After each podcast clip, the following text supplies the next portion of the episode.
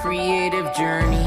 It's easy to get lost, but don't worry, you'll lift off. Sometimes you just need a creative pep talk.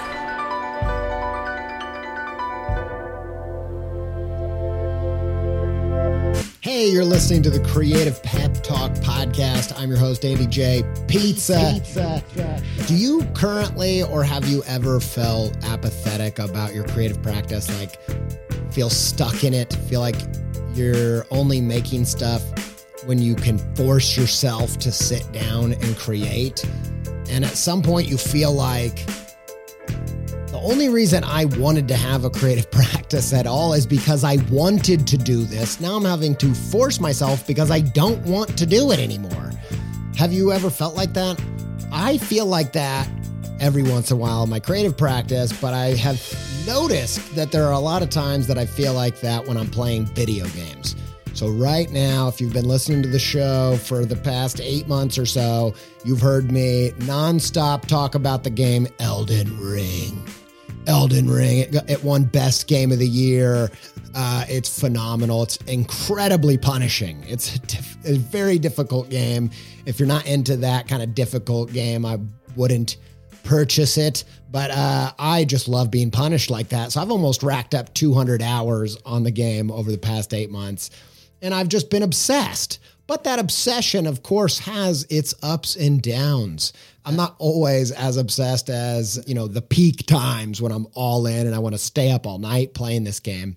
And uh, I started thinking about like, what contributes to those ups and downs? Why is it that sometimes I can't get enough and other times I'm almost at the risk of giving up and letting go of something that has the potential to give me so much fulfillment and joy. And yes, I'm talking about Elden Ring and sure your your creative practice, but uh wh- why? Why why does it ebb and flow so much?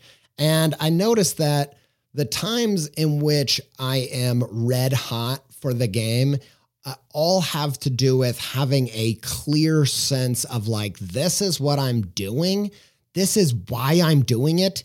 This effort is what contributes to actually making a difference to beating that next boss or getting that new armor or leveling, getting a an ancient dragon smithing, somber smithing stone. That one's for all, you know, the 10 people that listen to this that love that game. That's just for you. Everyone else is like, what the heck is he, he talking about? Uh, but when I know what that goal is, and I know why I'm doing this and what it's about, what the effort is all about, what I'm what it's contributing to. And I'm able to make some progress towards it. I'm super into the game and I'm loving every minute of it, not just reaching the goals, but the journey to, to, to achieving those goals. But whenever I'm like stuck at a boss or I'm lost and I'm like, I just don't even know. Like, I can keep playing for hours and hours, uh, but I don't know if any of the things I'm doing are actually contributing to where I'm trying to go. I end up losing interest. And the same is true for creativity. So, the times in my creative practice when I didn't have a sense of what is this work all about?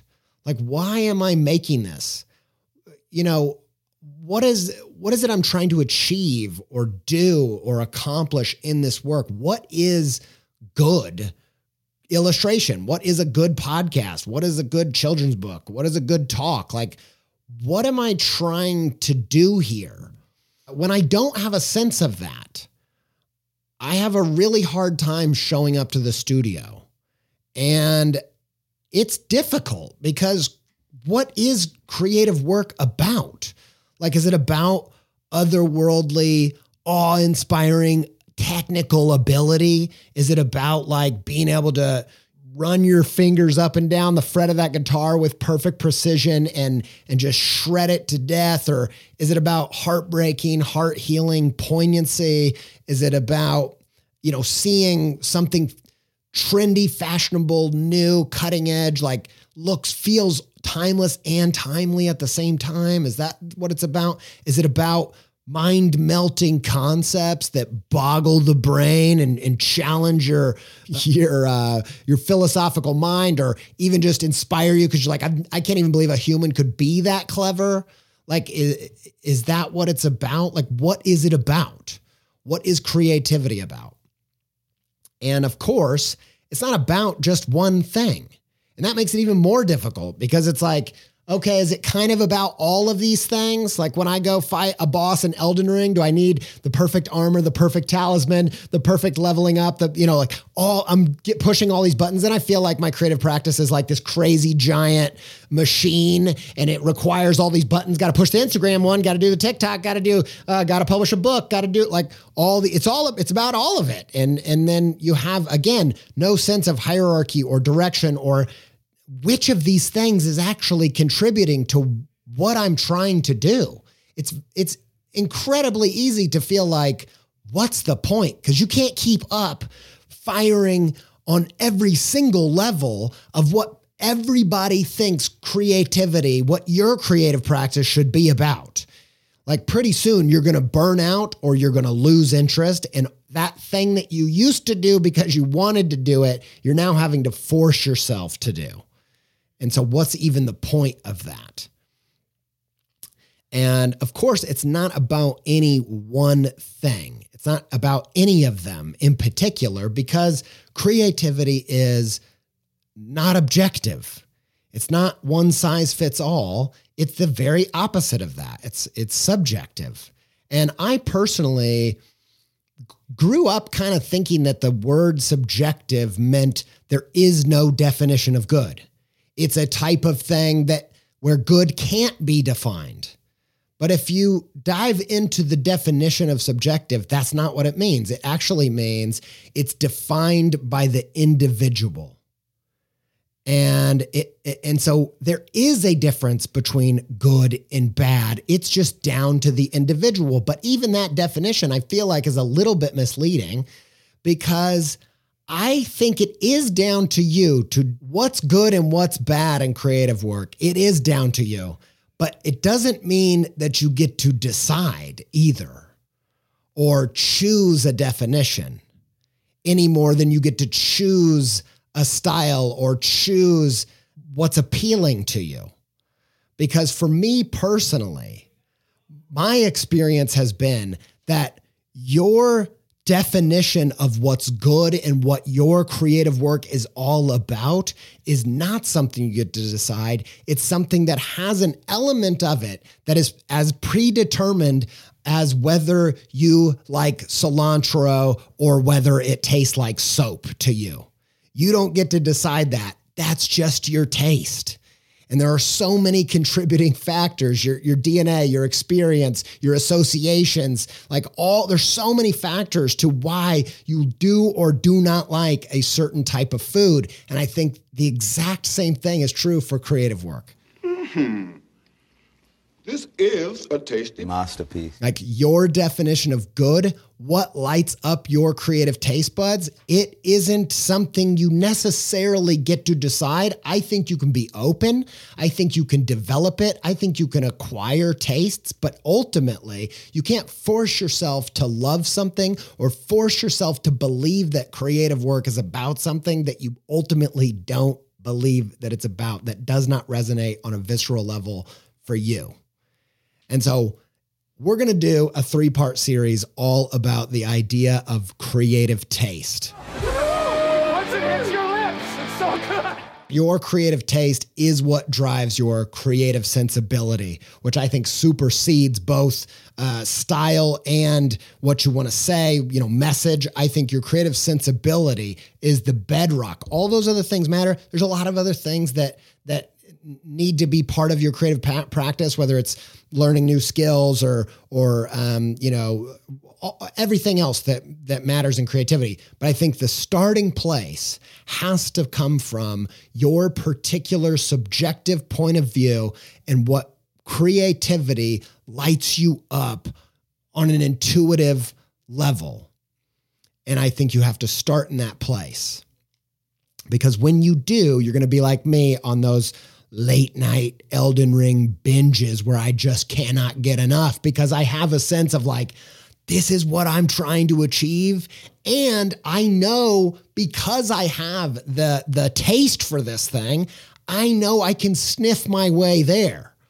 Like because you have the sensitivity. So we're going to do a three part series all about taste. We're going to dive deep into this because to me, it's the guiding light of my creative practice. Uh, we're going to talk about, in this one, we're going to talk about what that means. Next time, we're going to talk a little bit about how your influences help uh, teach you how to create from your taste. And then the third one, we're going to talk about how to use your taste actively in your creative process so that you can make stuff that tastes delicious for yourself. So you can make work that you actually are crazy about. And the reason why I wanted to revisit this topic was because you might have seen, if you're a creator, you've probably seen, you've probably heard of Rick Rubin, and you might have seen that he did a big 60 minutes interview uh, recently, and he's been all over the internet, a lot of opinions flying around about some of the stuff he's saying. Here's this guy who's this giant, renowned music producer of these classic records. And here he is saying, like, I don't know how to play an instrument. I don't even know how to use a sound mixer. All I have is taste. And I've seen so many different opinions on that. And wherever you fall on that spectrum, and and maybe you might not even land exactly where I am or or even closer to where Rick Rubin is at the end of this series. But my hope is that at the very least, even if you don't build your practice on taste, that you have a sense of what your taste is and it becomes an active tool that contributes to making work that you're crazy about and staying crazy about making work. And so that's what we're going to do. We're going to talk about what is your creative taste? Why do I think it's so important? Why does Rick Rubin think it's so important in terms of creativity? And how can you start to create from that deeper sense of what's good in your creative practice?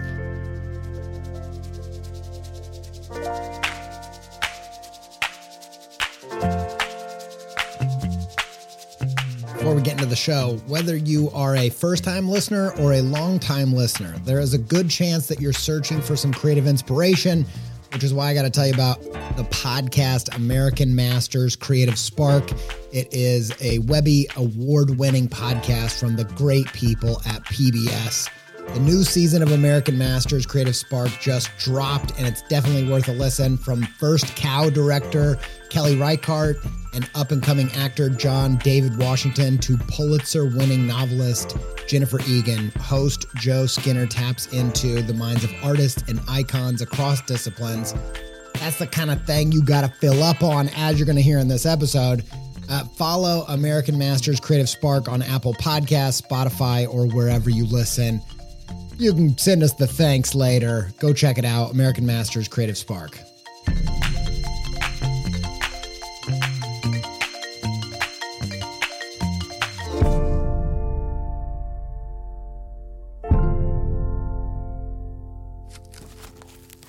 Okay, so if you find yourself in a place where you are apathetic and you've lost interest in making stuff, and every time you go to make something, it's only because you've forced yourself back into it. Look, I, first of all, I just got to say, there's a time and place for that. There's a time and place for, you know, for myself personally, as someone with ADHD, I have a problem with like transitions. I have a really hard time getting started. Once I'm started, I have a hard time stopping. It's, you know, it's a whole thing.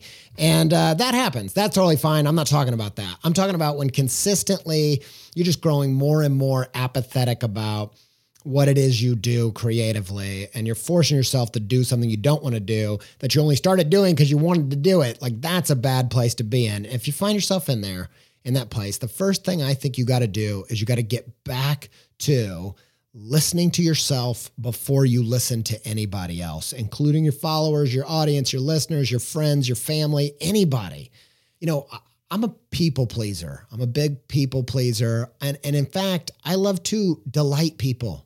So if somebody says, "Yo, oh, I loved how you uh, made that sandwich," I'm going to want to make a sandwich for them every single day because I like doing that kind of thing for people. And you're probably like me to a degree.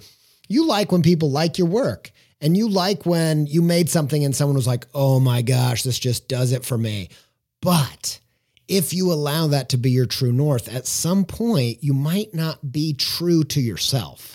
You might be listening to other people more than you're listening to yourself. And that's a huge problem because that voice, that desire, that internal taste mechanism of what lights you up currently about making stuff, that is the only navigational tool that you have. It's your only compass in your creative path that can show you the way because art is so subjective. And I want to dive into a little bit what that means and, and how we can kind of conceptualize that so that week in and week out, you're able to return back to that true north over and over again. Now, like I said, I'm a big believer that there is a time and place for listening to others, getting good, genuinely important feedback. But I think it was Steve Jobs that said they don't ask their customers what they want because if their customers knew what they wanted, they'd be the ones able to create the iPhone. But nobody knew they wanted that before it existed. Now, it doesn't mean that later in the process, after the thing has been launched, that they don't learn from their users and how they use the product and what their frustrations are and and what they think could be better. They do. They absolutely do. And it's one of the ways that they improve the things that they create, but they don't start there. That's not listening to that feedback isn't the impulse of where your creative practice should go or what the next piece of work or project you should do is. And I want to explain why I feel like that is. So imagine there's this incredible world renowned chef. I mean, every single thing that they do is just perfect. I've been watching The Bear, love it, loved that show. It, it was phenomenal. That kind of guy worked in the best restaurants, right? Best restaurant in the world. And this person is just got the the knife skills and and can uh, plate things just beautifully, keeps the restaurant just pristine, just completely incredible. And that person opens this amazing looking steakhouse in the heart of New York City. And it's just like, this is going to be the next big thing. And you go there, the critic goes there to go taste this world renowned chef's amazing, perfectly cooked steak. And he cuts into it, and it's just the perfect pink. And he puts it in his mouth and it's under seasoned. It's not juicy enough. It wasn't a fatty enough cut, maybe. I don't know. I don't know steaks, but it's just not that good. And he goes back and he's like, hey, man, like, did you even taste this? Like, this is not great uh, in terms of steak. And he's like, whoa, whoa, no, I, don't, I didn't taste it. I'm a vegetarian. You'd be like, what the heck? like, why would you start a steakhouse when you don't eat steak. You don't have a taste for steak. Like, why would you do that? And and he's like, Well, I mean, I thought people like steak. And he's right. People do like steak, but if you don't, you have no business in the steak industry. That's crazy. That wouldn't happen. A vegetarian's not going to open a steakhouse someone's not going to go out of their way to create a whole brand and identity and business around something they themselves don't have a taste for except for that happens all the time including you know many of the creative projects that i have done over the years when i've allowed myself to get lost and away from that true north of my own taste there have been actually many projects that i've created that were in fact, me as a quote unquote vegetarian creating a steakhouse. And maybe that is true for you. And the problem with that is, of course, that if you don't eat steak, if you're not able to taste the dish as you go, or you don't even have a definition of what good and bad is yourself, how in the world are you going to navigate through the complexities of cooking a dish like that to perfection?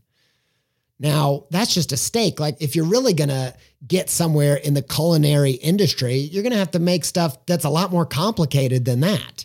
And the only instrument you have as a chef is your own palate, no matter what creative dishes you're cooking up. It doesn't matter if it's food or not.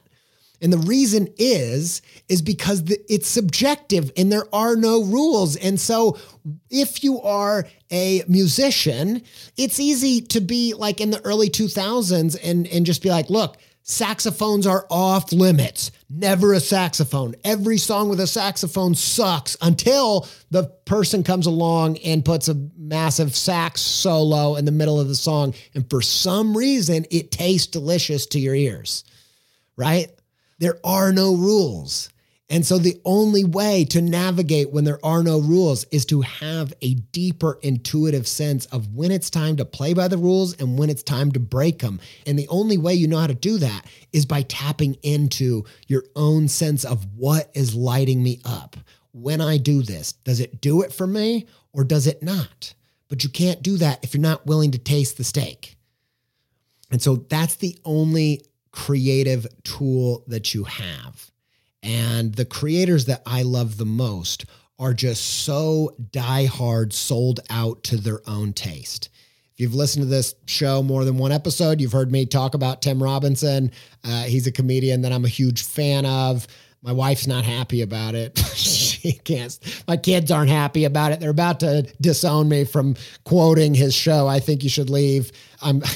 It's just, uh, yeah, it's become a problem for me. But when I've heard Tim get interviewed for about his comedy and they're deconstructing like why did you do that why did you do this you get to this point with a creator like that who is creating for themselves and the only thing they can say is that when i tasted that steak it was delicious i loved it and so when they would say hey you said the word mud pie in like three skits in that season like most comedians would think it would be breaking the rules to repeat yourself. Why did you put it in those other skits when you'd already done that joke? Why did you revisit it?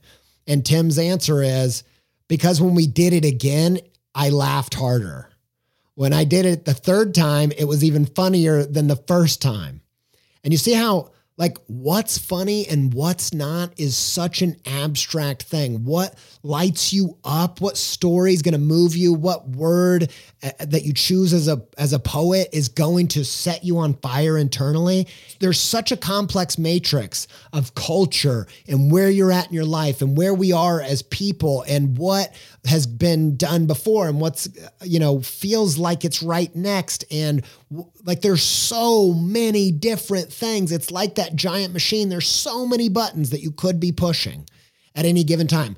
There's 256 colors available for uh, uh, i mean i'm there's more than that but that that even that is so overwhelming. Like which one are you going to choose? Especially when you know when it comes to choosing colors, you don't even have to go by reality, but you only do if reality is the thing that moves you. Or if you're Mary Blair and you're making concept art for the Disney movie Alice in Wonderland or Peter Pan or It's a Small World, you know, she was there picking all of these colors that didn't make any sense. They broke all the rules. In fact, she even left Disney for a little bit because they kept pushing back on her and they ended up pulling her back in because they they just realized that she had her own unique creative vision and they and and she was like look i'm not coming back if you don't let me lean into this taste because she had a sense as well that it was the only instrument she had. It's the only way she would know which color to choose. Wasn't what color is a tree it's when I make a tree brown, it doesn't taste good. When I make it pink, for some reason, it does it for me. And that's ultimately, yes, you can learn a lot of uh, core values. You can come up with a lot of methodology. You can level up your skills. All of those things are things that you can add on to that inner mechanism of taste. But I think that has to be at the bottom of it. And I think it has to have a hierarchical, hierarchical authority over the rest of them because if it doesn't, you will be stuck in rules. And there are no rules in creativity. And when there are, those things cease to be creative. Because the definition of creativity is something that is unexpected. And so as soon as it becomes a rule, sometimes the only creative thing to do is break them. When should you do that? When it tastes delicious. And so if you are sold on that, if you are uh, up for it, let's talk. We're going to get into an activity about how to start. Uh, maybe you've listened to this show for a long time and you already have taste as part of your repertoire and how you create things. Or uh, maybe you're just starting to get familiar with this and you want to inject some taste into your creative practice. Wherever you are, we can all use a tune up and a calibration back to the tuning fork that is that taste. And the bottom line is if you are in a place where you're feeling like, I don't even know what to make next, I don't even know what color to choose next, I am in analysis paralysis or, or even worse, apathy. The question I, or the thing I would pose to you would be this uh, We're social animals most of what we do has to contribute to our sense of community and connection with other people. That's really where I think we get meaning in our life. Like, do we, uh, uh Lulu Miller has a book uh, called, um, and we're going to talk about her in the next episode. I think it's called Do Fish Exist? Or Fish Don't? I don't even know. I'm sorry, Lulu. I forgot the name. Uh, but uh, I love that book. And, and it's about how this pursuit of do we matter? And it's a huge existential question. And ultimately, she comes to the conclusion that we absolutely, without a doubt, matter because we matter to each other for a fact. And if you are have that creative impulse, yes, a big part of it might be this kind of atelic experience of making creativity for the sake of it. Like why do you go on a hike? You go on a hike because you like the experience, not because you want to get anywhere. And why do you create art? Well, yeah, part of it is definitely that experience of you just like spending your time putting the pencil to the page or like uh, coming up with new ideas or wh- whatever it might be. You probably enjoy the process of that. But ultimately, if you're if you want to create a practice and you want to spend gobs and gobs of your time on that work, you're also going to have a deep subconscious urge to make this matter not just to you but to other people because we have that impulse. And if you want people to listen to you, how can you ask them to do that if you're not willing to listen to yourself? If you're not willing to listen to your own internal taste mechanism, your own thing that says this color, that choice, that note, that word, like that, there's something about that, or no, not that. Listen to it when it says no, no, no, that's massive cringe. Um, like whatever it is, like you got to listen to that. And I'm and and you got to filter out the part of you that is just, you know, the resistance or just you have to learn those those voices too of like there's there's a other voice in you that's telling you don't do anything at all or just it's better it's safer not to be vulnerable or whatever it is. That's a different voice. This is an inner gut thing that is a it's not even a choice. It's just a a, a response and you got to get in touch with your own creative palette whether it's an ear for music an eye for composition uh, a funny bone that that has a sensitivity to what's funny and what's not, whatever your creative taste buds are, whatever that palette is, you've got to identify what it is and what it likes right now and be true to that thing but because you you can't ask anybody to listen to you if you're not willing to listen to yourself.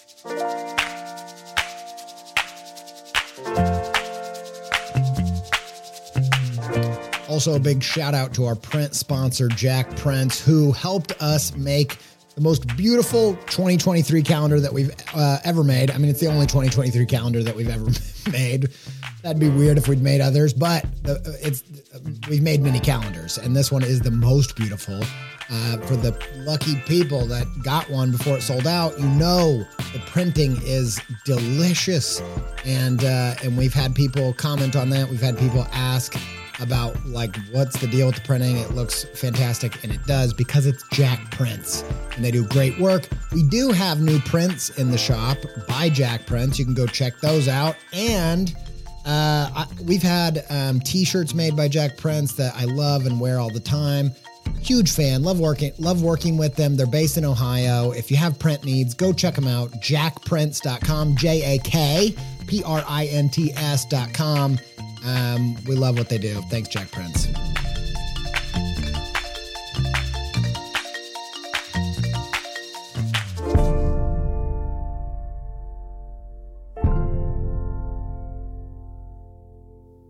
Okay, it's time for your creative call to action, your creative call to adventure. Every episode on the show, we give you an idea and we try to give you a tool to put it to practice in your creative practice today. Uh, something quick that you can do, a little thought experiment, a little activity, a little uh, new trick in in how to approach your creative work. So today it is identify your super taste. Okay, so this episode's all about what do you do when you're apathetic about making creative work, you, you feel lost or you've lost interest, and you, ultimately get to this place where you're like, what is this even about? Like, I don't understand why I wanted to do this in the first place. Why do I care about this thing?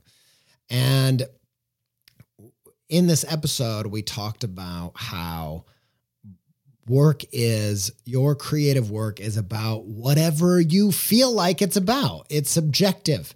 And that means that uh, th- that doesn't mean that there is no definition of good. It means that you have to define what is good for yourself.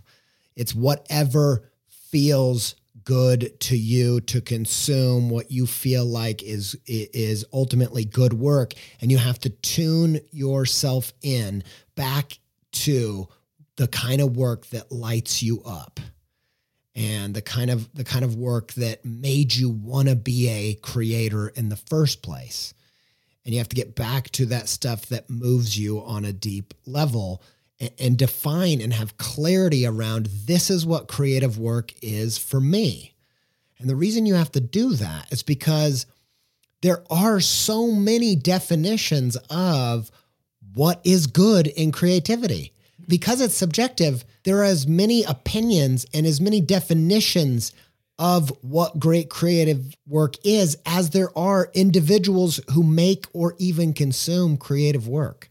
And so it is very easy to lose sense of what matters to you because if you're true to what matters to you as a creator and you give yourself to that particular expression and, and, and lighting up your own creative taste buds, you will ultimately be doing a poor job of showing up on everybody else's palette because some people think a movie should be about something completely different. And if you're constantly unsure of what it's about to you, you're going to start just people pleasing. You're going to start listening to everybody else.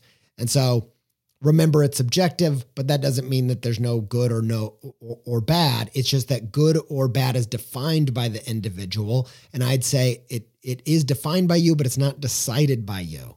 You get to decide what uh, is good and bad in creative work as much as you get to decide whether or not you feel like cilantro tastes delicious or whether it tastes like soap, right? Like you don't get to decide that. There is a there is a degree in which your creative palette is fixed to something that you don't decide. A lot of things go into play to what makes you sensitive to particular types of creative work. Now, in the next episode, we're going to talk about things like acquired taste and openness to experience and and, and developing your taste. But uh, you're always going to be somewhat limited you can't force yourself to like something that you don't. And that's where guilty pleasures are going to uh, take uh, an interesting place in, in the development of your taste. Um, but for now, here's what we're going to do. Your creative call to adventure is to define your super taste. You need to listen to yourself and have and kind of have a meeting with yourself and figure out like what is currently just tasting delicious in the kind of creative work that I make or even any type of creative work can actually inform the practice you do even people that work in totally different mediums but it's important to come back because also your taste change. Just like your taste buds you know i don't know what it is like every seven years or something your taste buds are completely different. Like you need to tune back in even if you've done this practice before in the past. And so what you need to do is figure out what is your super taste and super taste is a definition. It's a scientific definition. It doesn't sound like it. It sounds like something I just made up. But there are these individuals that have uh, what's called, they're called super tasters. And it's because they have uh, uh, an enormous amount, a way above average amount of taste buds. I guess the amount of taste buds on a on a tongue can vary dramatically from individual to individual. And I would argue that uh, your best bet of making complex, uh, powerful, original, creative dishes is by leaning into what you have a super taste for. What part of your creative palate is extremely sensitive because the more taste buds you have, so to speak, metaphorically speaking, the the easier it is to reverse engineer recipes that you love and understand like oh all of these pieces have to come together. These chords in this order with this contrast had a lot to do with why it hit me on this visceral level. And the more sensitive your palate the the the better it's going to be at helping you navigate your own micro decisions in all of the things that you choose as you're creating something yourself. And so the more sensitive the palate, the the better it is going to be at navigating you towards making something really special. So how do you do that? Well, uh, it starts with there's we're going to break it down into two pieces. The first piece of finding your and defining your super taste is what is creativity all about for you in the broad sense. Now, if you're a comedian it's obvious. If you're a comedian, it, it's laughter. That's what it's about. It's getting laughs. And that might seem like the most obvious thing in the world. It is, but when it comes to illustration, it's not so much. When it comes to design, it's not so much. When it comes to story, it's not so much. In fact, all of those things are so much more subjective than comedy because it's not clearly defined or agreed upon by the industry or by the audience. What is this even about? What is good design? What is good illustration? And so you're going to have to put it upon yourself to define what is this thing all about. For me as an illustrator, I kind of think of illustration as the MSG, if we're going to work within the food metaphors of the creative world, because its whole job is to increase the potency of the thing that it's bringing to life. You know, illustration doesn't ever exist on its own. Like you can't illustrate nothing. It has to at least be an idea that you're bringing to life. And, and even more often, it's bringing a text to life and in that way, I, I see a lot of parallels with acting. Acting and illustration are very similar in the same way that an actor brings a script to life, brings a character to life uh, on the screen. An illustration, the job is to bring the text of a kid's book or the text of an article to life on the page. And its whole job is to make uh, whatever the purpose of the article, whatever the text is trying to do, it's trying to take that purpose and just increase the potency, increase the flavor so that it hits in a more visceral, instant way. Like that's what illustration I think is all about. And it's the and, and it's the same thing that um, a verbal illustration is about. Like a verbal illustration, like a metaphor or a story or an analogy in a talk, its job is to take the point and increase the potency, to bring it home in a bigger, more visceral way. And so that's what I'm trying to do. Design, look, I'm not a designer. There's a lot of opinions on what design, what good design is, what bad design is. So you're going to have to decide for yourself. You know, I thought about it for a little bit and I thought, uh, I think a big part of it is not to necessarily increase the potency like illustration, but eliminate the friction and the clutter around the efficiency of what the, the purpose of a thing is. So, whatever a brand is, it's supposed to just inject that idea and sensibility and purpose directly into the user instantaneously. And even when you design a user interface, it's really about like, what's the purpose of this? And, and getting strategic about that's the end result we're trying to get to. How are we going to reverse engineer a perfect, you know, step by step or or or with the shapes or with the colors or with the hierarchy how are we going to make sure we reach that end with as little friction as possible and, and, make it as intuitive as possible. Whatever it is that's a lot of blabbering to define design but i'm not a designer like i said. But if you are you have to have in a big picture way what is this all about?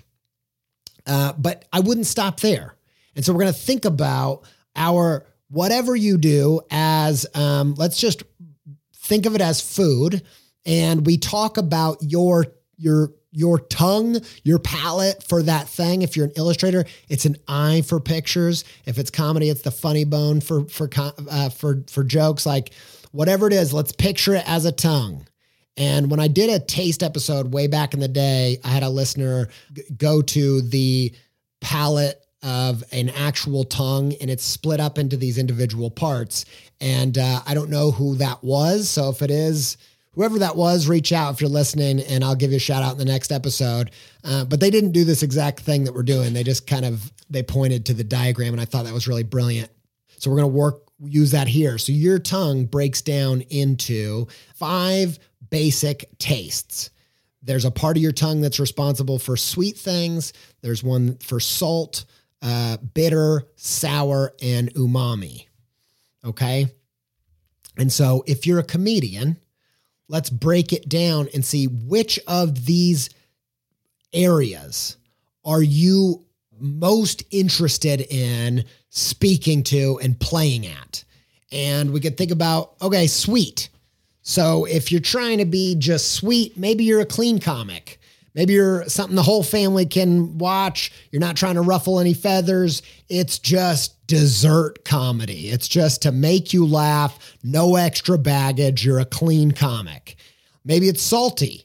Maybe you got a, a hot take and it's a satire. Uh, maybe it's bitter. Maybe you're an angry comic. Maybe it's sour and you're the cringe, discomfort, um, awkward comedy of like the early Office or UK Office or uh, curb your enthusiasm, like whatever that might be. Maybe it's just cringy, like you're attracted to that those sour moments. Uh, and the last one is umami, which uh, if you don't know, that's like a, a savory flavor uh, on your tongue. Some people describe it as meaty. And so we're going to go with the meaty side of it and say uh, maybe you're a philosophical comic.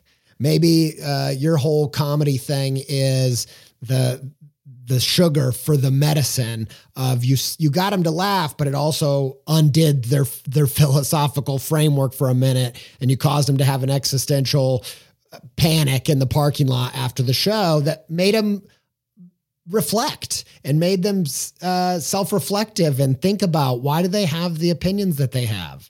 Like maybe that's you. Maybe you're you're firing on that side of the creative taste. Obviously there's so much more nuance than all this, but this is just a a start. If you're an illustrator, if you're a, a, podcaster, if you're a poet, go through these five things: sweet, salty, bitter, sour, umami, uh, and just start to think about which of these start to resonate on a deeper level. And the best way to do that is to determine what are you most sensitive to. Like what gets you on the deepest visceral level without deciding. We're going to get into this next time, but this is why guilty pleasures are so powerful. Like they tell you what lights you up in a visceral way, even though you wish that it didn't. So, what could be more of an authentic super taste than that? And if you are struggling to figure out which of these categories are really doing it for you, I have one other hint. Uh, sometimes the easiest way to find what your super taste is isn't what you love, but what you hate. So if you go into the research around actual super tasters in the world of food and, and flavor on your tongue, the people that are super tasters are often really, really picky because it's just so overwhelming. uh, in terms of sensitivity. And so if you are picky in a particular area, if you really, really, if maybe if you look through the sweet, salt, bitter, sour, umami, all those different ideas, which of those categories, when they're done wrong, just make you want to metaphorically or literally barf? Like, which of those can you just not stomach the bad version? That means you have a really clear sense, a really clear internal visceral definition of good and bad. And sometimes you can learn more about what you want to do by what you definitely don't want to do. And so, if you're having a hard time finding your super taste, it might be found in which of these categories, when it's wrong, it's really wrong. Um, and so, yeah, figure it out. Figure it out in the big sense. Like, what, what is it? What is your creative food, your creative sustenance, so to speak? Like, is it laughing? Is it illustration, the increasing of potency? Is it reducing friction of design or whatever it is? What is your creative practice all about? What's the food? What's the sustenance? What's the substance of that thing? And then break it down even further into what am I trying to produce? Or what, what is my favorite? Sweet, salt, bitter, sour, umami? Which of them do it for you?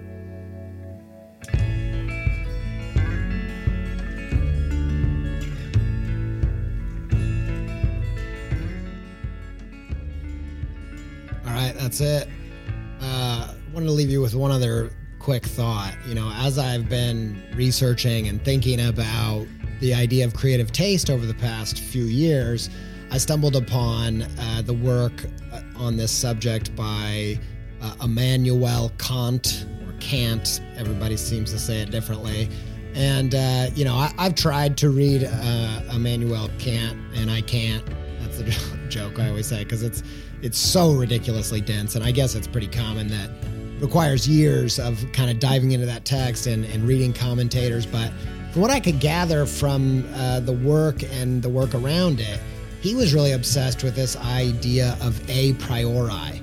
And it was the things that we have kind of custom built into our intelligence and, and imp- opinions before experience, like a priori, meaning um, like I, well, I don't know what the definition is because I, I don't know Latin, but I know that it means before experience. It's before anything starts to change our opinions. And I think that's what I'm ultimately trying to get people to go back to and get myself back to is, you know, uh, what did you love before people told you what you should love? And can you get back to that kind of truth? And i'm and i was fascinated by how immanuel kant only thought a few things are truly a priori and one of those things was taste. You know it was this sense of beauty or sense of what's moving or or powerful or true within nature or art. And um, and that's kind of what i'm getting at is that there's a degree in which your palate is predetermined and I do think it changes over time. I do think you can acquire and develop uh, uh, aspects of your taste, but you, you can't be completely untrue to it and you can't completely redefine it just because what lights you up isn't cool or um, or what have you or, or you want to please somebody else you've got to figure out how to listen to yourself because if you don't you really can't ask anybody else to listen to you or listen to your art. That, that's what we're getting into in this episode. The next episode, we're going to talk about, we're going to go deeper into the place and power that influences have in your work and how they can help you get a sense of your own sensibility, which is defined by your taste. It's the ability of your sense of taste. Um, and uh, and all the little hints and tricks because when you those influences and and um, those clues will help you build out a, a, sensibility, and that really determines your style and your substance and, and, and the kind of work that you produce. Um, I mean, it's my jam. It might, maybe you hate it. I don't know. Uh, but uh, you're listening to the wrong podcast then, because I'm fired up about it. Clearly, um, I hope uh, hope you didn't mind. Got a little passionate around here. Uh, massive shout out to the patrons. This is partially listener supported, and uh, you know you're keeping the lights on. We we really appreciate all our patrons at Patre- pa- patrons at patreon.com slash creative pep talk. Um, people like Jennifer Schumann who uh, supports the podcast um, and has done for two months. We see you, Jennifer. We appreciate you.